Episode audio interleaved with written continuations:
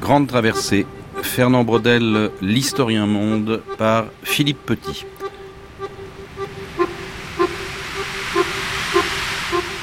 Deuxième matinée consacrée à Fernand Brodel, l'historien né en 1902 et mort en 1985. Nous allons écouter ce matin un entretien avec euh, Pierre Cipriot qui fut diffusé lors des lundis de l'histoire le 15 mai 1967 à propos du livre La Méditerranée, le monde méditerranéen à l'époque de Philippe II. Cet entretien fut rediffusé en 1994 par Claire Chancel et réalisé par Dominique Briffaut.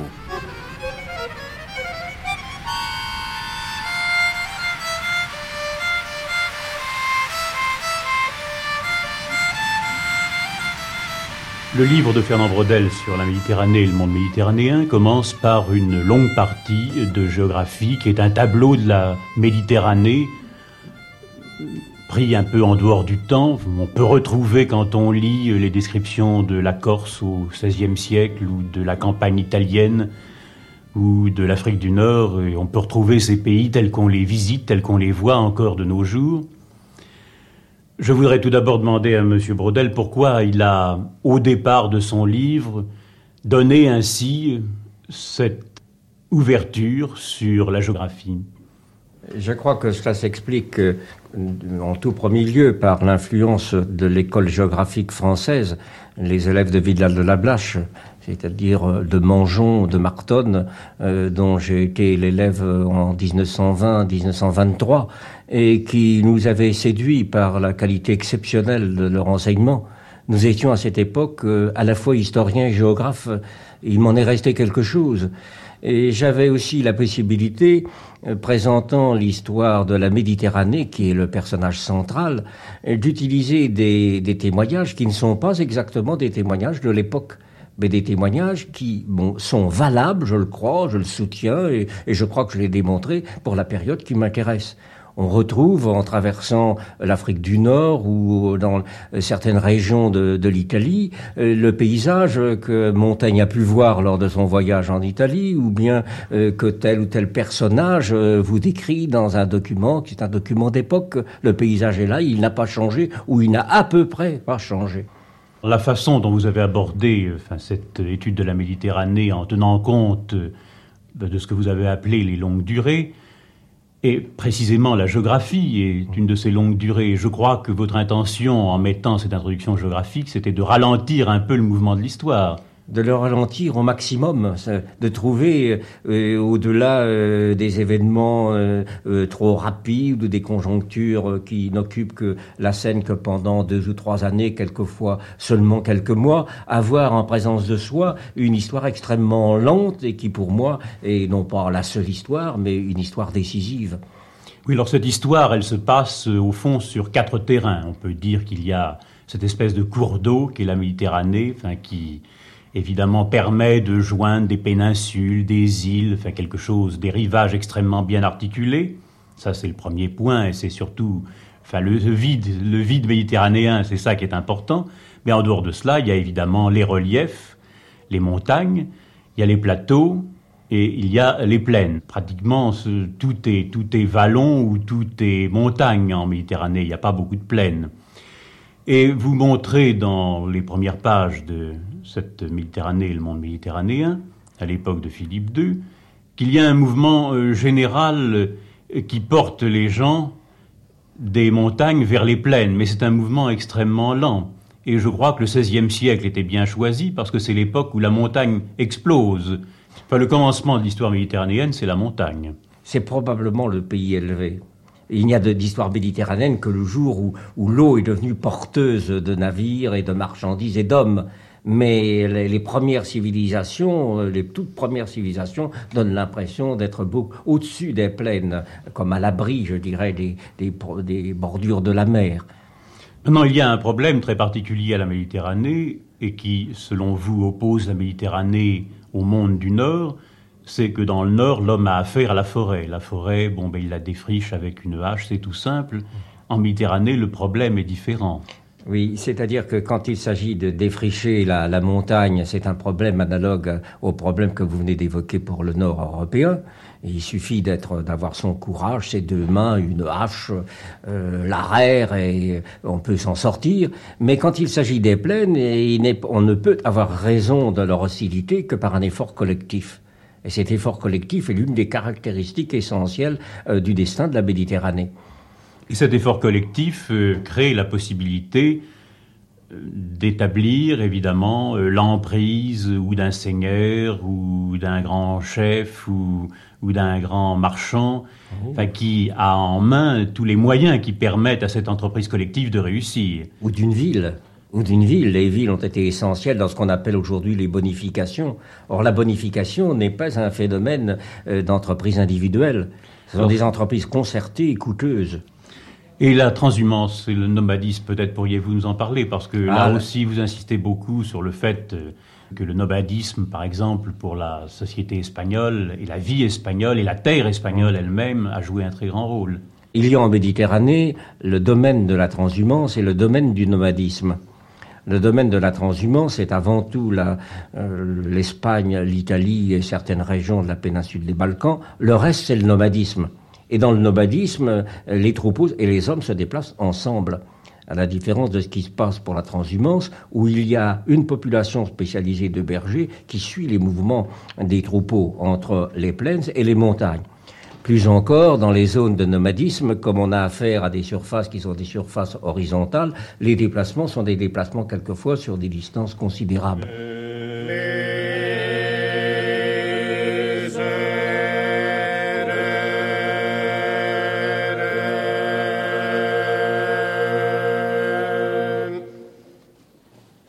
Je crois que nos auditeurs attendent que vous leur parliez aussi un peu de la mer et de la navigation méditerranéenne. Quelle est l'originalité de cette navigation si on l'oppose à celle qui commence à se développer à l'époque, qui est la navigation atlantique? D'abord, doit-on opposer ces deux formes de navigation? Ou y a-t-il, évidemment, puisque la navigation méditerranéenne a commencé, elle a dû quand même inspirer un peu la navigation atlantique? Je crois que les ressemblances l'emportent de beaucoup sur les différences et qu'il y a eu euh, constamment contamination entre les mers septentrionales, les Méditerranées du Nord, la Baltique, la mer du Nord, la Manche et la Méditerranée.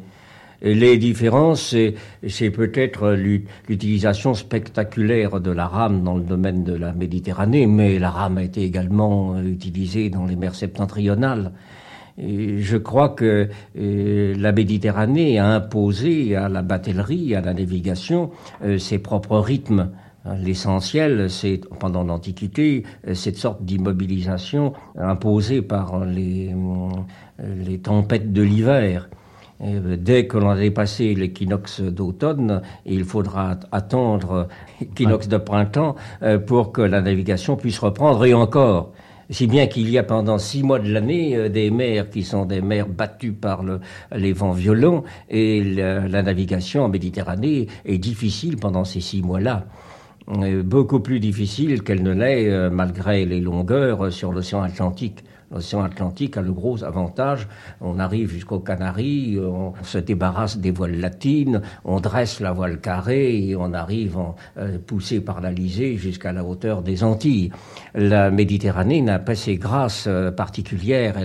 Elle a des surprises et souvent des surprises sauvages puisque l'on évoquait euh, mes propres souvenirs de Méditerranée, j'ai gardé euh, la, la, vision euh, bien des fois de ce que pouvait être le spectacle de la, de la Méditerranée en face du port d'Alger l'hiver, quand le, le, Mistral, le Norrois plus exactement, la frappait avec violence. On avait l'impression d'une d'une plaine couverte de neige, d'une sorte de vision nordique exceptionnelle. Or, ces mers d'hiver sont des mers terriblement dangereuses. Et alors, sur euh, cette opposition qui apparaît à l'époque de Philippe II entre une Méditerranée de l'Est et une Méditerranée de l'Ouest, comment expliquer euh, la naissance de deux bassins méditerranéens qui sont à peu près complètement fermés, isolés l'un de l'autre, à partir du XVIe siècle? Mais c'est qu'au XVIe siècle, la guerre s'est installée, qui est la pire de toutes les guerres, c'est la guerre de civilisation à civilisation, c'est la guerre entre l'islam et la chrétienté. Et en gros, la, jointure des deux, des deux mondes hostiles se fait de part et d'autre de, des mers de Sicile. Alors comment expliquer cette guerre, puisque à travers toutes vos analyses sur euh, la géographie et les besoins de ces diverses civilisations, on sent à l'époque que le Levant a besoin de l'Occident. C'est-à-dire que la guerre est une forme d'échange. Vous direz que euh, c'est pas ce qui est tout à fait rationnel. Euh, il n'y a pas seulement la guerre, il y a la course. La course est une sorte d'échange forcé, échange d'hommes, échange de techniques, échange de marchandises. Et je crois que le bon voisinage est souvent la règle. Les civilisations euh, sont accueillantes les unes aux autres plus souvent qu'on ne le dit. Et surtout quand il s'agit des gens les plus modestes, euh, soit de chrétienté, soit d'islam. Mais il y a aussi les grandes passions. Et les grandes passions euh, ont joué leur rôle. Ces passions qui euh, ont à plusieurs reprises euh, coupé la mer en deux. je dirais que c'est presque toujours aux périodes de difficultés, de dépression économique, quand il y a une sorte de, détail, de chronologie curieuse, quand les affaires en Europe et dans le monde ottoman, dans le monde turc sont des affaires heureuses, les grandes politiques ce sont des politiques de l'Europe contre l'Europe et de l'islam contre l'islam la grande politique turque en direction des Indes, en direction de la mer Noire, en direction de la Caspienne. Euh, ce sont les périodes, je dirais, de, vie heureuse, de vie prospère. Tandis que quand euh, les difficultés économiques se marquent, je dirais que le mauvais temps économique est générateur soit de croisade, soit de djihad. C'est quand les affaires ne vont pas euh, que la Méditerranée connaît, je ne sais, heures les plus violents.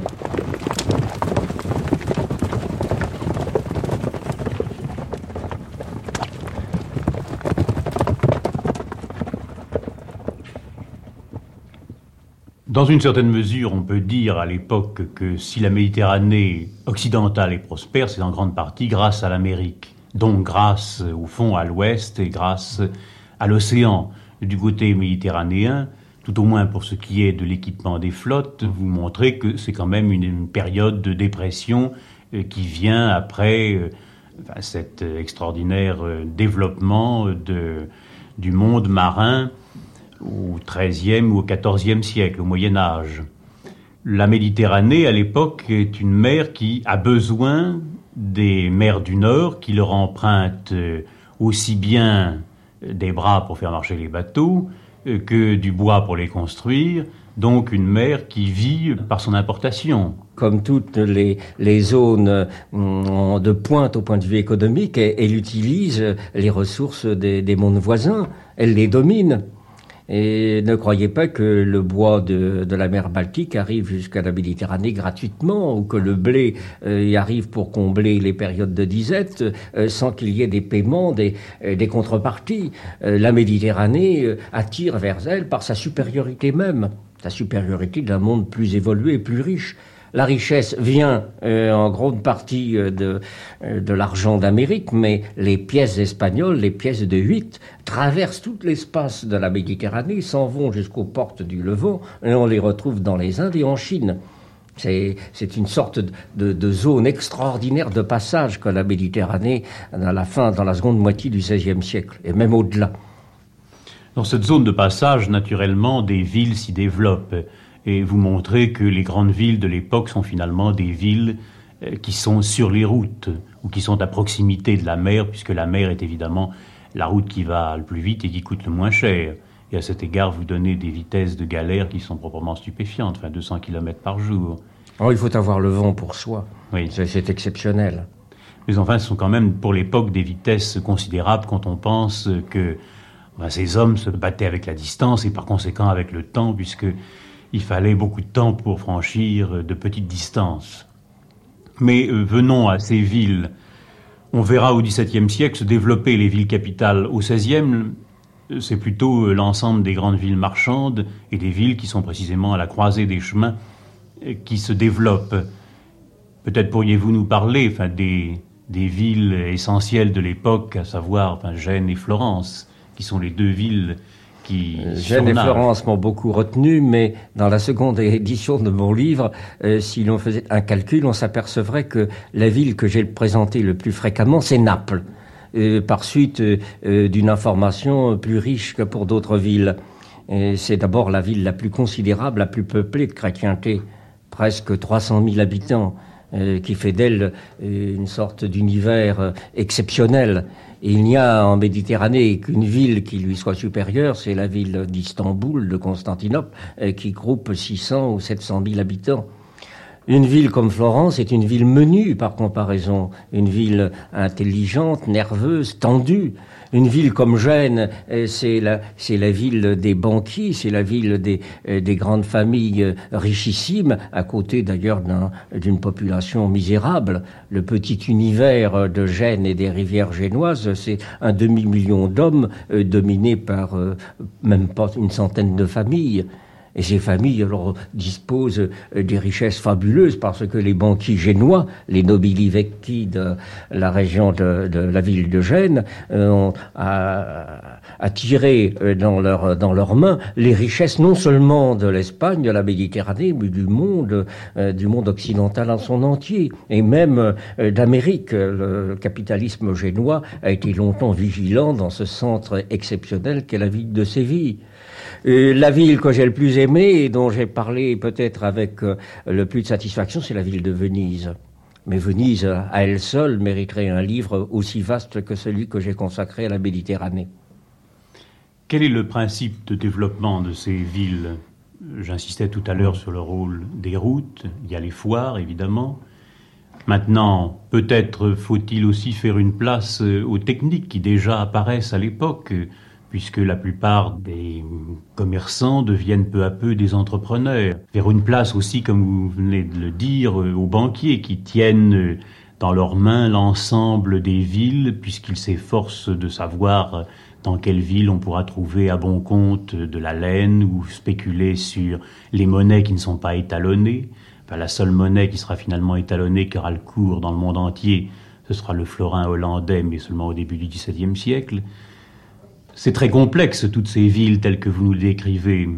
Et en même temps, c'est assez simple dans leur progression. On a, l'impression qu'elles naissent il y a, du commerce et que l'industrie suit. Elles naissent de, de, la circulation, elles naissent donc du commerce, des échanges puis euh, elles sont à faire face à des difficultés, et je crois que les difficultés sont presque toujours marquées par une sorte d'accentuation de la vie industrielle. Je dis industrielle, on devrait dire pré-industrielle, artisanale on remarquera qu'une ville comme Venise, qui été le centre de la Méditerranée du XVe et du début du XVIe siècle, se transforme euh, à l'époque de Philippe II en une ville industrielle, l'Arte della Seta et plus encore l'Arte della Lana, euh, qui deviennent euh, d'une importance considérable, avec exportation surtout en direction des Balkans, en direction de l'Orient. Quant à, la vie euh, marchande proprement dite et à la vie euh, euh, financière, si l'on peut dire, et bancaire, elle est extrêmement difficile à dégager des autres activités marchandes les banquiers génois sont les premiers banquiers, peut-on dire. Les autres, ce sont des marchands qui, à l'occasion, s'occupent d'opérations bancaires. Tandis que les, banquiers, euh, les hommes d'affaires de, de, Gênes, euh, qui sont les grands prêteurs d'argent de la monarchie espagnole, sont les premiers à se spécialiser en quelque sorte dans le commerce de l'argent, à laisser de côté les autres tâches qu'ils considèrent d'ailleurs comme subalternes. Avec cette progression des villes, cette complication, l'introduction d'une certaine division du travail, un autre point sur lequel vous insistez, c'est la croissance démographique. Croissance démographique qui va évidemment poser de graves problèmes pour l'alimentation de ces villes, parce que ne l'oublions pas, les routes sont nombreuses, les routes qui arrivent dans ces villes, mais ces routes sont euh, très difficiles, très lentes, et puis euh, la situation même des fortunes crée de plus en plus un écart entre ceux qui sont bien nourris et puis les autres, et les autres euh, ne mangent pas à leur faim. Et le tableau que vous nous donnez dans la première partie, à la fois de la géographie de la Méditerranée et de ce que vous avez appelé la part du milieu, s'achève sur cette inégalité des fortunes qui va évidemment euh, précipiter le mouvement de l'histoire dans la deuxième partie du XVIe siècle, avec un peu partout des révoltes qui vont se mêler aux guerres internationales. Elles tiennent surtout la scène pendant que le jour où la Grande Guerre cesse pour une raison ou pour une autre. la Seine devient libre, et à la place des opérations des escadres en Méditerranée, on voit se mettre en place la course, qui est une sorte de petite guerre peut-être plus dangereuse que la grande, et à travers les espaces continentaux, le brigandage. Le brigandage est endémique. Il n'y a pas seulement la course à travers la Méditerranée, il y a aussi le, le banditisme à travers tous les pays de Méditerranée, que ce soit du côté de l'islam ou du côté de la chrétienté. Et je crois que euh, mes élèves et moi, nous avons démontré euh, que ce, cette poussée de brigandage était une crise sociale d'une extrême profondeur, et non pas du tout euh, une série d'anecdotes plaisantes ou de spectaculaires.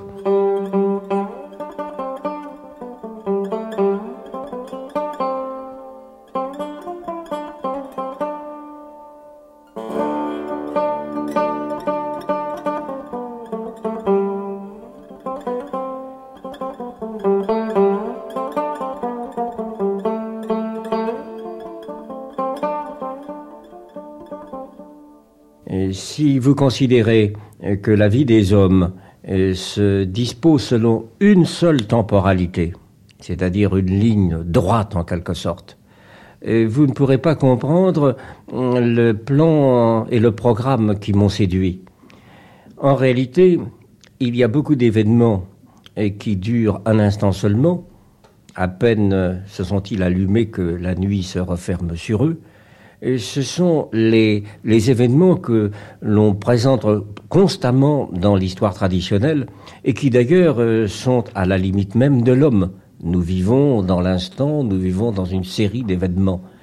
Si vous êtes attentif à des temporalités plus longues, c'est-à-dire au lieu de mesurer l'histoire journée par journée, vous allez la mesurer année par année ou bien groupe d'années par groupe d'années. Plus vous augmenterez l'unité de mesure, plus le paysage se trouvera changé. Et dans la seconde partie du livre de la Méditerranée, après avoir exposé une histoire immobile, j'ai essayé de montrer une histoire, mais très largement rythmée, euh, sur 5, 6 ans, 10 ans. J'ai cherché les, mouvements qui, soient des mouvements assez longs. Non plus, euh, comme disait François Simian, les mouvements de marée, mais au moins les vagues, les larges vagues.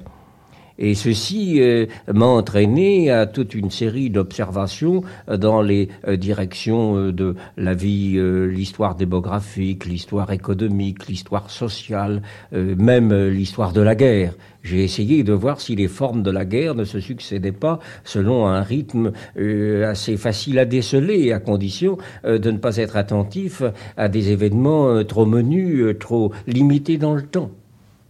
À cette époque de l'histoire méditerranéenne que vous analysez, c'est l'époque en Occident d'un grand empire, l'empire espagnol, qui tient presque toute la Méditerranée occidentale, puisque toute l'Italie lui appartient, sauf euh, Venise et les États du pape, et que, évidemment, l'Espagne et le Portugal vont former un seul royaume en 1580. D'un autre côté, il y a l'empire turc. Cet empire turc, on le connaît moins bien. Mais je crois que les problèmes des deux côtés sont les mêmes, et puisque vous avez cherché dans ce livre à voir comment l'homme a essayé de se battre contre les choses, les choses que vous avez décrites tout à l'heure, la nature physique, eh bien il est évident que ces empires, dans une certaine mesure, permettent de raccorder des points épars de ce monde méditerranéen d'établir entre divers partis un commerce à peu près cohérent, de faire vivre les hommes à peu près à la même heure, et que ce qui fait la difficulté des empires, c'est précisément l'espace, et que ces empires piétinent, végètent même dans une certaine mesure, il y a un ralentissement, et qui tient non pas euh, à l'effondrement des empires, mais qui tient à la nature des choses. Enfin, ils sont victimes de leur gigantisme. Enfin, c'est le premier mouvement que j'ai repéré, la première indication que j'ai repérée dans le début de cette étude. Je crois que vous avez parfaitement raison. C'est une lutte contre l'espace, mais une lutte contre l'espace, c'est une lutte coûteuse c'est établir euh, non seulement des courriers, et, et, la nouvelle ne se transporte pas sans, sans frais considérables, surtout les nouvelles importantes, elles doivent traverser l'espace à des vitesses qui paraissent des vitesses fabuleuses. Euh, Qu'une galère euh, en 1572 parte de Messine et arrive en cinq jours à Barcelone, il a fallu avoir une galère euh, renforcée, c'est-à-dire augmenter le nombre des forçats qui tirent sur les rames. Et ce sont là des prouesses prouesses, mais des prouesses coûteuses. Et je dirais même euh, la nouvelle ordinaire, régulière, tout un service d'information, tout un service d'espionnage. L'empire euh, espagnol est une énorme machine à lutter contre l'espace, à le maîtriser et à écouter ce qui se passe non seulement à travers l'Europe, mais à travers le monde. Et cela représente un effort gigantesque.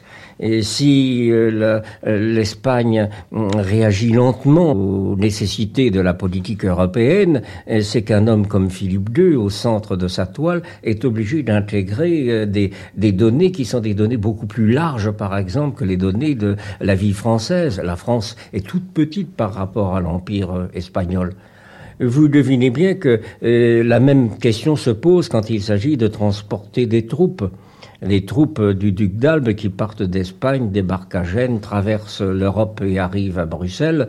C'est une opération montée avec un soin avec, euh, qui ferait l'admiration des spécialistes de la logistique ou, des calculs opérationnels d'aujourd'hui.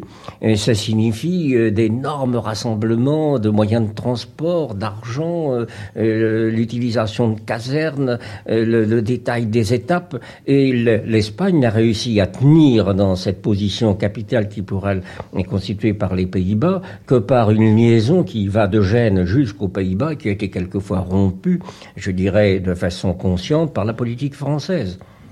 Donc cette lenteur vient de la nature des choses. Maintenant, il faut dire aussi que cette lenteur, si elle gêne ces empires, cette lenteur, c'est précisément ce qui permet à ces empires d'exister.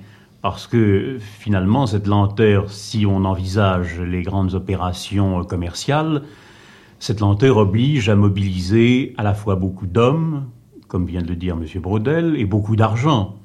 Et donc, euh, il est évident que la fortune d'un simple particulier péricliterait dans des entreprises de mmh. cet ordre. Mmh. Il faut presque toujours que ce soit ou une corporation de grands marchands, ou une association de grands marchands répartis entre plusieurs pays, plusieurs points du littoral réunis par l'Empire, ou même l'État lui-même qui finance ces entreprises. Je crois que vous avez parfaitement raison. Et l'intervention de l'État est l'une des caractéristiques de la seconde moitié du XVIe siècle. Ce ne sont pas les débuts de l'État territorial, mais c'est un épanouissement de l'intervention de l'État. Vous le voyez dans deux cas particuliers et d'importance mondiale, à la fois à Séville et à Lisbonne. À Lisbonne, où le commerce du poivre n'est possible que par les avances que font les grands consortiums européens, qui signent les contrats du poivre, et aussi par euh, les faveurs, l'aide, les avances d'argent du propre gouvernement du roi portugais à Séville, c'est mieux encore, il y a le monopole, le monopole des les flottes de la Carrera des Indias qui sont organisées sous le contrôle hum, de l'État castillan et qui euh, rapportent en revenant d'Amérique vers l'Europe les lingots d'argent qui sont l'un des éléments essentiels de la vie économique de l'Europe du XVIe siècle. Vous vous posez la question de savoir s'il y a un modèle de l'économie méditerranéenne s'il y a euh, un schéma qui, pendant toute la deuxième partie du XVIe siècle, prévaut sur tous les autres. Je crois que c'est une question qui tourmente les historiens, même quand ils n'ont pas devant eux la seule Méditerranée de savoir si euh, il y a une possibilité euh, de traduire en termes d'économie politique, je dirais presque actuelle ou compréhensible pour des hommes d'aujourd'hui, le spectacle si particulier d'une économie ancienne où les différents secteurs ne sont jamais séparés euh, brutalement les uns des autres. Qui ne connaît pas le XVIe siècle se représente l'agriculture comme étant l'agriculture plus les transports, car les paysans s'occupent de transport, le petit commerce, car il y a des paysans qui vont porter, euh, même très loin de chez eux, les, produits d'une industrie qui est une industrie domestique. Ils sont aussi artisans, il y a l'industrie des campagnes. Euh, vous êtes obligé à chaque instant de, voir que les distinctions, qui sont les distinctions, je dirais, logiques d'aujourd'hui, euh, ne sont pas en place.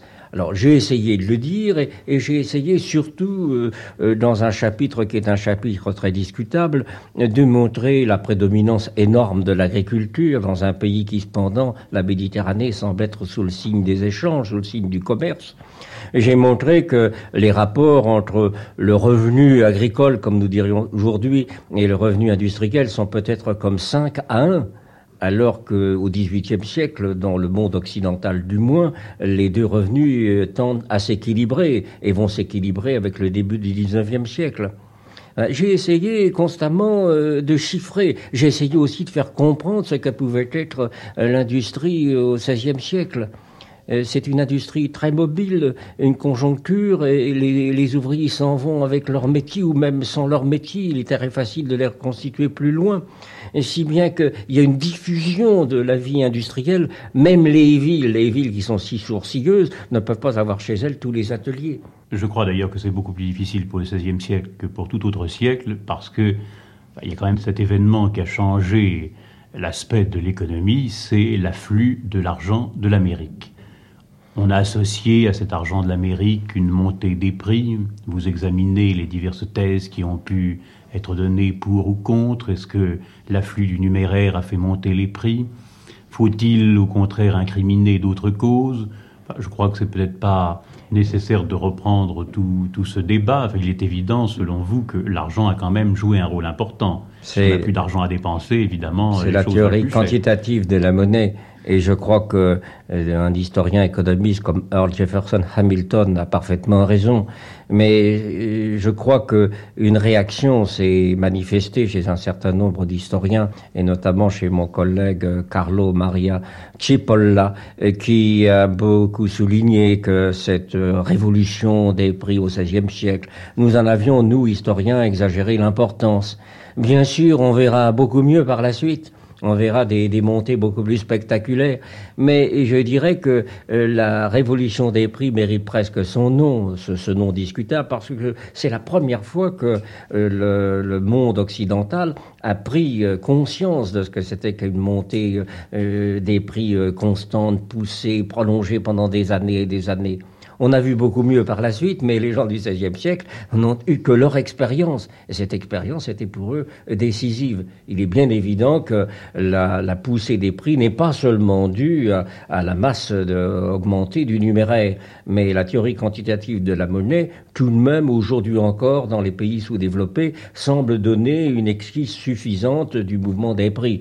Euh, ne nous engageons pas dans des comparaisons entre sous-développement d'aujourd'hui et réalité du XVIe siècle, mais cependant, ce sont des arguments qui comptent. Oui, d'ailleurs, tout a augmenté, enfin, non seulement les produits fabriqués, mais aussi et surtout les terres. La terre euh, vaut beaucoup plus cher au XVIe siècle qu'autrefois.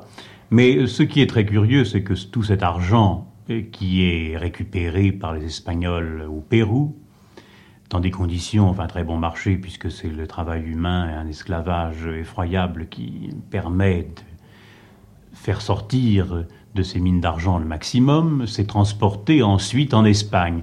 Cette Espagne que vous nous représentez comme un régime hérissé de douanes, très protectionniste, n'ayant qu'une idée, c'est garder son coffre-fort bien fermé, et néanmoins on voit tout cet argent circuler à travers l'Europe. Alors comment expliquer à la fois ce protectionnisme espagnol et cette dilapidation de la fortune espagnole? Tout d'abord, la dilapidation a été certainement moindre qu'on ne le pense. Une quantité considérable de métal blanc reste en Espagne, mais vous avez raison, il est curieux de voir cette hémorragie constante. Or, l'hémorragie est tout d'abord le fait d'une balance qui est une balance déficitaire. De quelque côté que l'on se tourne, l'Espagne achète plus qu'elle ne vend si bien qu'elle est obligée de régler euh, la différence en métal. Et elle le fait euh, contrainte, elle le fait par les canaux multiples de la fraude, et quelquefois, je dirais, au vu de tout le monde. Ainsi, le ravitaillement en blé de la péninsule est un ravitaillement qui se fait contre paiement en espèces soit en monnaie d'or quand on arrive à Lisbonne, soit en monnaie d'argent quand on arrive à, Cadiz ou à Séville. Et c'est en plus euh, la nécessité où s'est trouvée l'Espagne d'avoir une politique internationale, et ce qui circule alors de façon, je dirais, très large, c'est l'argent politique de l'Espagne le roi euh, le catholique ne reçoit des avances des banquiers génois qu'à condition de leur donner une certaine quantité de métal précieux, d'assigner le paiement sur les arrivées à Séville et leur donner le droit de sortir l'argent, ce qu'on appelle la saca des plata, la sortie de l'argent. Et ainsi, la grande politique de l'Espagne a condamné l'Espagne à ravitailler le monde européen, et même au-delà du monde européen, les pays de Méditerranée de Turquie et, et au-delà de la Turquie, par une sorte de loi euh, naturelle qui a évidemment amoindri considérablement la vie intérieure de l'Espagne. Mais notez que l'industrie espagnole est restée active jusqu'à la fin du XVIe siècle les, soufflements de l'économie de la, de la péninsule ne se marquera qu'au-delà du XVIIe siècle, peut-être avec les années 1610-1620. Euh, et il y a eu là euh, ralentissement des arrivées de métaux précieux en provenance d'Amérique, donc difficultés et difficultés sur le plan politique comme sur les autres, mais tardivement, 1610-1620. C'est-à-dire après la mort de Philippe II. Maintenant, peut-être pourriez-vous, Monsieur Brodel, nous parler un petit peu, après l'économie, de la vie politique de ce monde espagnol, ce monde euh, assez hybride, puisqu'il y a d'une part les possessions de l'Espagne en Italie, en Méditerranée, il y a d'autre part les Pays-Bas. Et ne l'oublions pas, Philippe II, prenant la succession de son père Charles Quint, n'a pas reçu l'Empire, donc euh, l'empire de Charles Quint a été en partie amputé de toutes les possessions allemandes. Mais néanmoins, c'est quand même un empire euh, très bizarre. Vous nous représentez cet empire comme un empire creux et vidé, troué dans son centre, précisément parce que cet empire cherchait à étrangler la France. Comment euh, Philippe II a-t-il réussi à maintenir ces populations très hétérogènes, puisque lui-même vous le dépeignez plutôt comme un Castillan, comme un Espagnol? Je crois tout d'abord que tous les peuples sont attachés non pas à ce qui serait aujourd'hui une nationalité, mais sont attachés à un prince. Et Philippe II est, comme beaucoup de souverains de son temps, une collection de princes. Il a le droit euh, d'être roi à Naples, comme il a le droit d'être duc à Milan, euh, comme il est l'héritier des princes bourguignons dans les Pays-Bas. Et la fidélité à l'égard du souverain, c'est un acte de foi à travers l'Europe entière comment euh, Philippe II a-t-il pu euh, maintenir cet énorme empire Pour bien des raisons. D'abord la force et aussi, je dirais, une certaine cohésion économique. Songez que toutes les possessions espagnoles en Europe sont devenues déficitaires. Hein, jamais Philippe II, sauf dans les premières années de son règne, n'a tiré d'argent des Pays-Bas. Il n'en tire pas davantage de Naples ou de Milan. Et si bien que l'équilibre, en quelque sorte, du budget politique de ces possessions espagnoles d'Europe se fait grâce à l'Espagne. Ils sont sous la dépendance de l'Espagne. On verra le Portugal se donner en quelque sorte. Il n'y a pas eu de résistance en 1580 quand les Espagnols se sont installés. Alors je crois qu'on comprend à travers ce que vous venez de nous dire, Monsieur Brodel, comme nos auditeurs le comprendront en lisant vos livres, la nécessité par laquelle Philippe II a été conduit d'un bout à l'autre de sa vie politique, de sa vie de souverain, voulant être un grand prince, un grand roi européen, il s'est engagé dans la cause catholique militante de façon précisément à se rattacher à cette Europe, puisque le ciment qui unissait ces peuples, c'était quand même la religion, c'était la religion seule, la nostalgie de, de la chrétienté du Moyen Âge. Et il est évident que l'Espagne aurait pu prendre un tout autre mouvement, au contraire se porter vers euh, l'Afrique, puisque euh, elle sortait à peine de la reconquête et qu'il y avait beaucoup d'éléments musulmans à l'intérieur même de l'Espagne qui auraient pu précipiter ce mouvement vers l'Afrique et faire de l'Espagne un point de liaison entre l'Orient et l'Occident. Qu'est-ce qui valait le mieux pour elle? Ça, c'est une question que les historiens se posent, les historiens espagnols ou les essayistes, mais c'est refaire l'histoire. Alors dans ce chemin, dans cette carrière, il n'y a pas de limite si on nous dit si l'Espagne ne s'était pas installée de l'autre côté de l'Atlantique, elle aurait pu s'installer de l'autre côté de, de, Gibraltar en Afrique du Nord. C'est bien possible, mais l'expérience n'a pas été conduite, ou du moins l'expérience de l'occupation des présides en Afrique du Nord est une, une expérience qui est ratée de toute évidence. Euh, c'est une occupation de quelques points très rares euh, du littoral et où les Espagnols se maintiennent parce qu'ils ont la supériorité du canon et de la fortification il est bien difficile aussi d'être très péremptoire en ce qui concerne la politique religieuse de, Philippe II. Euh, Philippe II a-t-il été l'homme de la contre-réforme? Il a été hésitant, il s'est engagé, il a été pris par le mouvement même, si vous voulez, de son époque. Et je crois que l'une des erreurs, qui est une des erreurs capitales de son règne, c'est sa politique à l'égard des Pays-Bas. Il a cru qu'il était possible de résoudre un problème religieux, un problème de conscience par la force. Et vous savez dans quelles conditions il a échoué. Mais a-t-il été le seul responsable, le vrai responsable? C'est un problème que les historiens ont abordé je ne sais combien de fois sans pouvoir le résoudre. Parce que quand il s'agit de Philippe II, nous ne l'entendons jamais. J'ai pendant plus de 40 ans euh, lu les documents annotés par la main de Philippe II. Jamais il ne fait une confidence. C'est un homme qui est terriblement replié en lui-même, que l'on peut surprendre deux ou trois fois, mais que l'on surprend, je dirais, dans sa vie personnelle et pas dans sa vie qui nous passionnerait, c'est-à-dire sa vie politique. Euh, ce qu'il est vers 1565-1566, euh, il est extrêmement difficile de le lire. Or, il a pris cette décision affreuse de se décider en faveur euh, de la répression et de résoudre le problème des Pays-Bas par la force alors qu'il aurait peut-être pu, certainement, moi aussi je refais l'histoire, le résoudre autrement.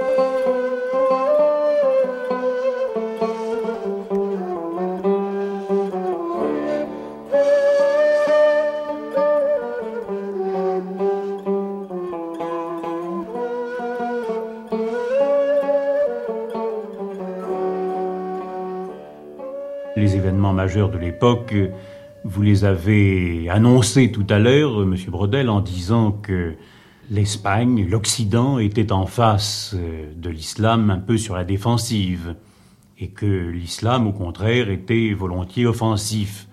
De là cette idée de croisade qui a commencé à se développer très tôt dans le règne de Philippe II, puisque les barbaresques ont assiégé Naples, que les morisques se sont révoltés, et que constamment, euh, pendant tout le règne, la menace euh, a pesé euh, d'une façon continue par cette guerre de course, qui était une guerre épuisante, puisque les barbaresques arraisonnaient tous les navires marchands qui pouvaient passer dans les eaux, et que tout cela donnait lieu à des rachats, un banditisme contre lequel il fallait bien lutter si on voulait faire de la Méditerranée ce centre commercial, cette grande mm. voie de communication qu'elle était. Il faut dire tout de même, pour être juste, que la course existe des deux côtés. Il y a une course chrétienne euh, dont les chevaliers de Malte sont les héros bien connus, et, qui est aussi féroce et aussi active et, aussi fructueuse, si l'on peut dire, qu'en songeant à la masse des marchandises, des personnes enlevées, euh, que la course des barbaresques. Il s'est même trouvé des historiens qui aujourd'hui prennent la, la, défense des barbaresques. On les a vus, je dirais, que du mauvais côté, c'est-à-dire à partir de l'Europe. C'est cette lutte de l'Espagne contre l'Empire ottoman, l'Empire des Osmanlis, est certainement un des moments dramatiques de l'histoire euh, militaire et politique de la Méditerranée. Il y a eu, à partir de 1559, après l'apaisement des querelles européennes au lendemain du traité du Cateau-Cambrésis, une sorte de reprise euh, des opérations en Méditerranée. bien sûr, très souvent, euh, les chrétiens et cette coalition permanente que constitue l'Empire espagnol en Méditerranée sont sur la défensive. Ils sont sur la défensive parce que la Méditerranée, de Gibraltar jusqu'au Bosphore, est dominée par les musulmans encore en 1559 la victoire de la Prévessa remportée par euh, Barberousse en 1538 sur le prince André Doria a, donné une sorte de primauté euh, euh, contre laquelle il semble très difficile de réagir. La victoire de l'Épande, dont il faudra absolument parler dans quelques instants, la victoire de l'Épande, 7 octobre 1571, n'a été possible que par l'aide apportée par les, galères et les galets védiciennes à l'armée espagnole et pontificale. Il a fallu une coalition l'abolition de la chrétienté, c'est-à-dire l'Empire espagnol plus autre chose. Et sinon, euh, je ne crois pas qu'il eût été euh, possible de renverser la situation comme elle sera renversée au lendemain de la bataille de l'Épande de 1571. C'est la reprise de l'idée de croisade, prêchée par un pape, par le pape Pie V, et qui mobilise une flotte considérable, qui mobilise 200 galères et 30 à 40 000 hommes. Maintenant, cette bataille de l'Épante, quelle a été son influence sur le cours des événements? J'y attache une grande importance, mais avant de répondre à votre question, une croisade ne se fait pas sans croisé. Or, il y a au moins dans l'armée chrétienne un croisé, c'est Don Juan d'Autriche. C'est le fils naturel, comme vous le savez, de Charles Quint. C'est le demi-frère de Philippe II. Il a 20 euh, ans de moins que le roi catholique et il a dans sa personne euh, toutes les qualités, et notamment ce, euh, ce besoin de commandement militaire qui développeront chez son frère des sentiments qui sont des sentiments certainement d'hostilité, de jalousie, quelle que soit la maîtrise que possède Philippe II sur l'expression de ces sentiments. Or, ce prince qu'on appelle le prince imprudent, ce sont les historiens qui l'ont ainsi baptisé par opposition à Philippe II, qui est le roi prudent. C'est lui qui conduit presque de force l'armée euh, des coalisés euh, dans le golfe de Lépante contre l'armada turque. Et c'est grâce à lui, grâce à son énergie et à son prestige, que la victoire a été remportée. Oui, très rapidement, en deux heures, de trois heures. Oui, mais c'est le renversement de la situation. C'est évidemment, on a dit, il n'y a pas eu de conséquences. On oublie une simple chose, c'est qu'à partir de 1571, la suprématie turque est brisée. Il y aura bien un peu plus tard, en, 1574, le triomphe des Turcs reprenant euh, le fort de Tunis et la Goulette, mais au-delà de 1574, c'est fini. Il n'y a plus de grandeur turque à travers le monde de la Méditerranée. Et ceci est impensable sans la, bataille de l'Épante, sans, sans, cette victoire qui, après tout, n'était pas inscrite d'avance. On verra bien en 1572 euh, l'impossibilité de coincer la seconde armada que les Turcs ont envoyée en direction de l'Occident. Et euh, il aurait pu y avoir de la part des chefs de l'armada turque moins de confiance. C'est leur confiance qui les a jetés euh, sur les galères chrétiennes et les galets vénitiennes. Les galets sont de très gros navires qui anormalement sont manœuvrés à la rame et qui constituent des sortes de châteaux forts armés de pièces de canon et qui ont démantelé, se trouvant en avant de la ligne chrétienne, qui ont démantelé l'attaque des Ottomans. Tout à l'heure, vous nous avez dit que Philippe II, à travers toutes les recherches, tous les documents que vous avez pu consulter, constamment vous échappait. Parce que enfin, c'est un homme qui fait son métier, un point c'est tout, qu'il n'y a aucune confidence. Mais néanmoins, à travers euh, tout son travail, vous pouvez le suivre, vous pouvez reconstituer l'homme en ayant suivi son mouvement, en ayant suivi son action. Comment le voyez-vous? C'est-à-dire que les lecteurs de ce gros livre que j'ai écrit sur la Méditerranée seront déçus parce que je présente la mort de Philippe II le 13 septembre 1598 comme un événement qui disparaît brusquement au milieu de beaucoup d'autres, et je n'ai pas rendu justice à Philippe II, ou plus exactement, malgré une familiarité, je dirais, exceptionnelle avec les documents et la connaissance de la vie de Philippe II, j'ai considéré comme de mon devoir d'historien d'être toujours extrêmement prudent à son endroit. Dans la mesure où je l'ai replacé toujours au centre euh, de la vie impériale de l'Espagne, j'ai eu une tendance à toujours l'excuser, peut-être à mieux le comprendre, mais comprendre et excuser, ce doit être la même chose. Et j'ai le sentiment que le conflit qu'il oppose à Alexandre Farnèse à la fin de la vie d'Alexandre Farnèse, ou qu'il a opposé de façon dramatique à Don Juan d'Autriche, c'est le conflit entre le responsable de l'ensemble des, des tâches impériales, des contraintes impériales, et ceux qui sont dans un secteur étroit de, d'activité, qui ne voient que ce secteur. Don Juan d'Autriche ne voit que la guerre contre les Turcs, Alexandre Farnèse ne voit que la guerre aux Pays-Bas, et il est obligé, quant à lui, de replacer les demandes des uns et des autres, les politiques qu'ils essaient de lui imposer, dans un cadre qui est plus général. Et chaque fois que l'on élargit l'horizon, je ne dis pas que l'on donne raison à Philippe II, mais on le comprend davantage. On ne se heurte plus à lui comme si l'on était brusquement l'avocat ou de Farnèse ou l'avocat de Don Juan d'Autriche. L'ennui, c'est que, je le répète, c'est un homme euh, qui échappe aux historiens comme il échappe aux contemporains. C'est un homme qui fuit la confidence, qui fait un effort terrible sur lui-même pour être à la hauteur de son métier et qui jamais, en quelque sorte, euh, ne s'abandonne.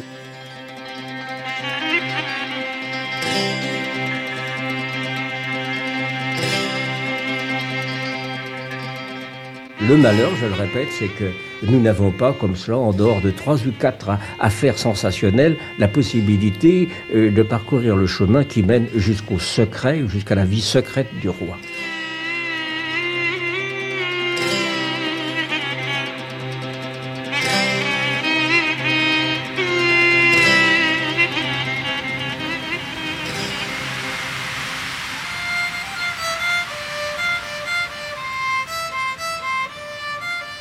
Nous venons d'écouter un entretien avec euh, Pierre euh, Cipriot qui fut diffusé lors euh, des lundis de l'histoire le 15 mai 1967, entretien consacré au livre de Fernand Brodel, La Méditerranée et le monde méditerranéen à l'époque de Philippe II.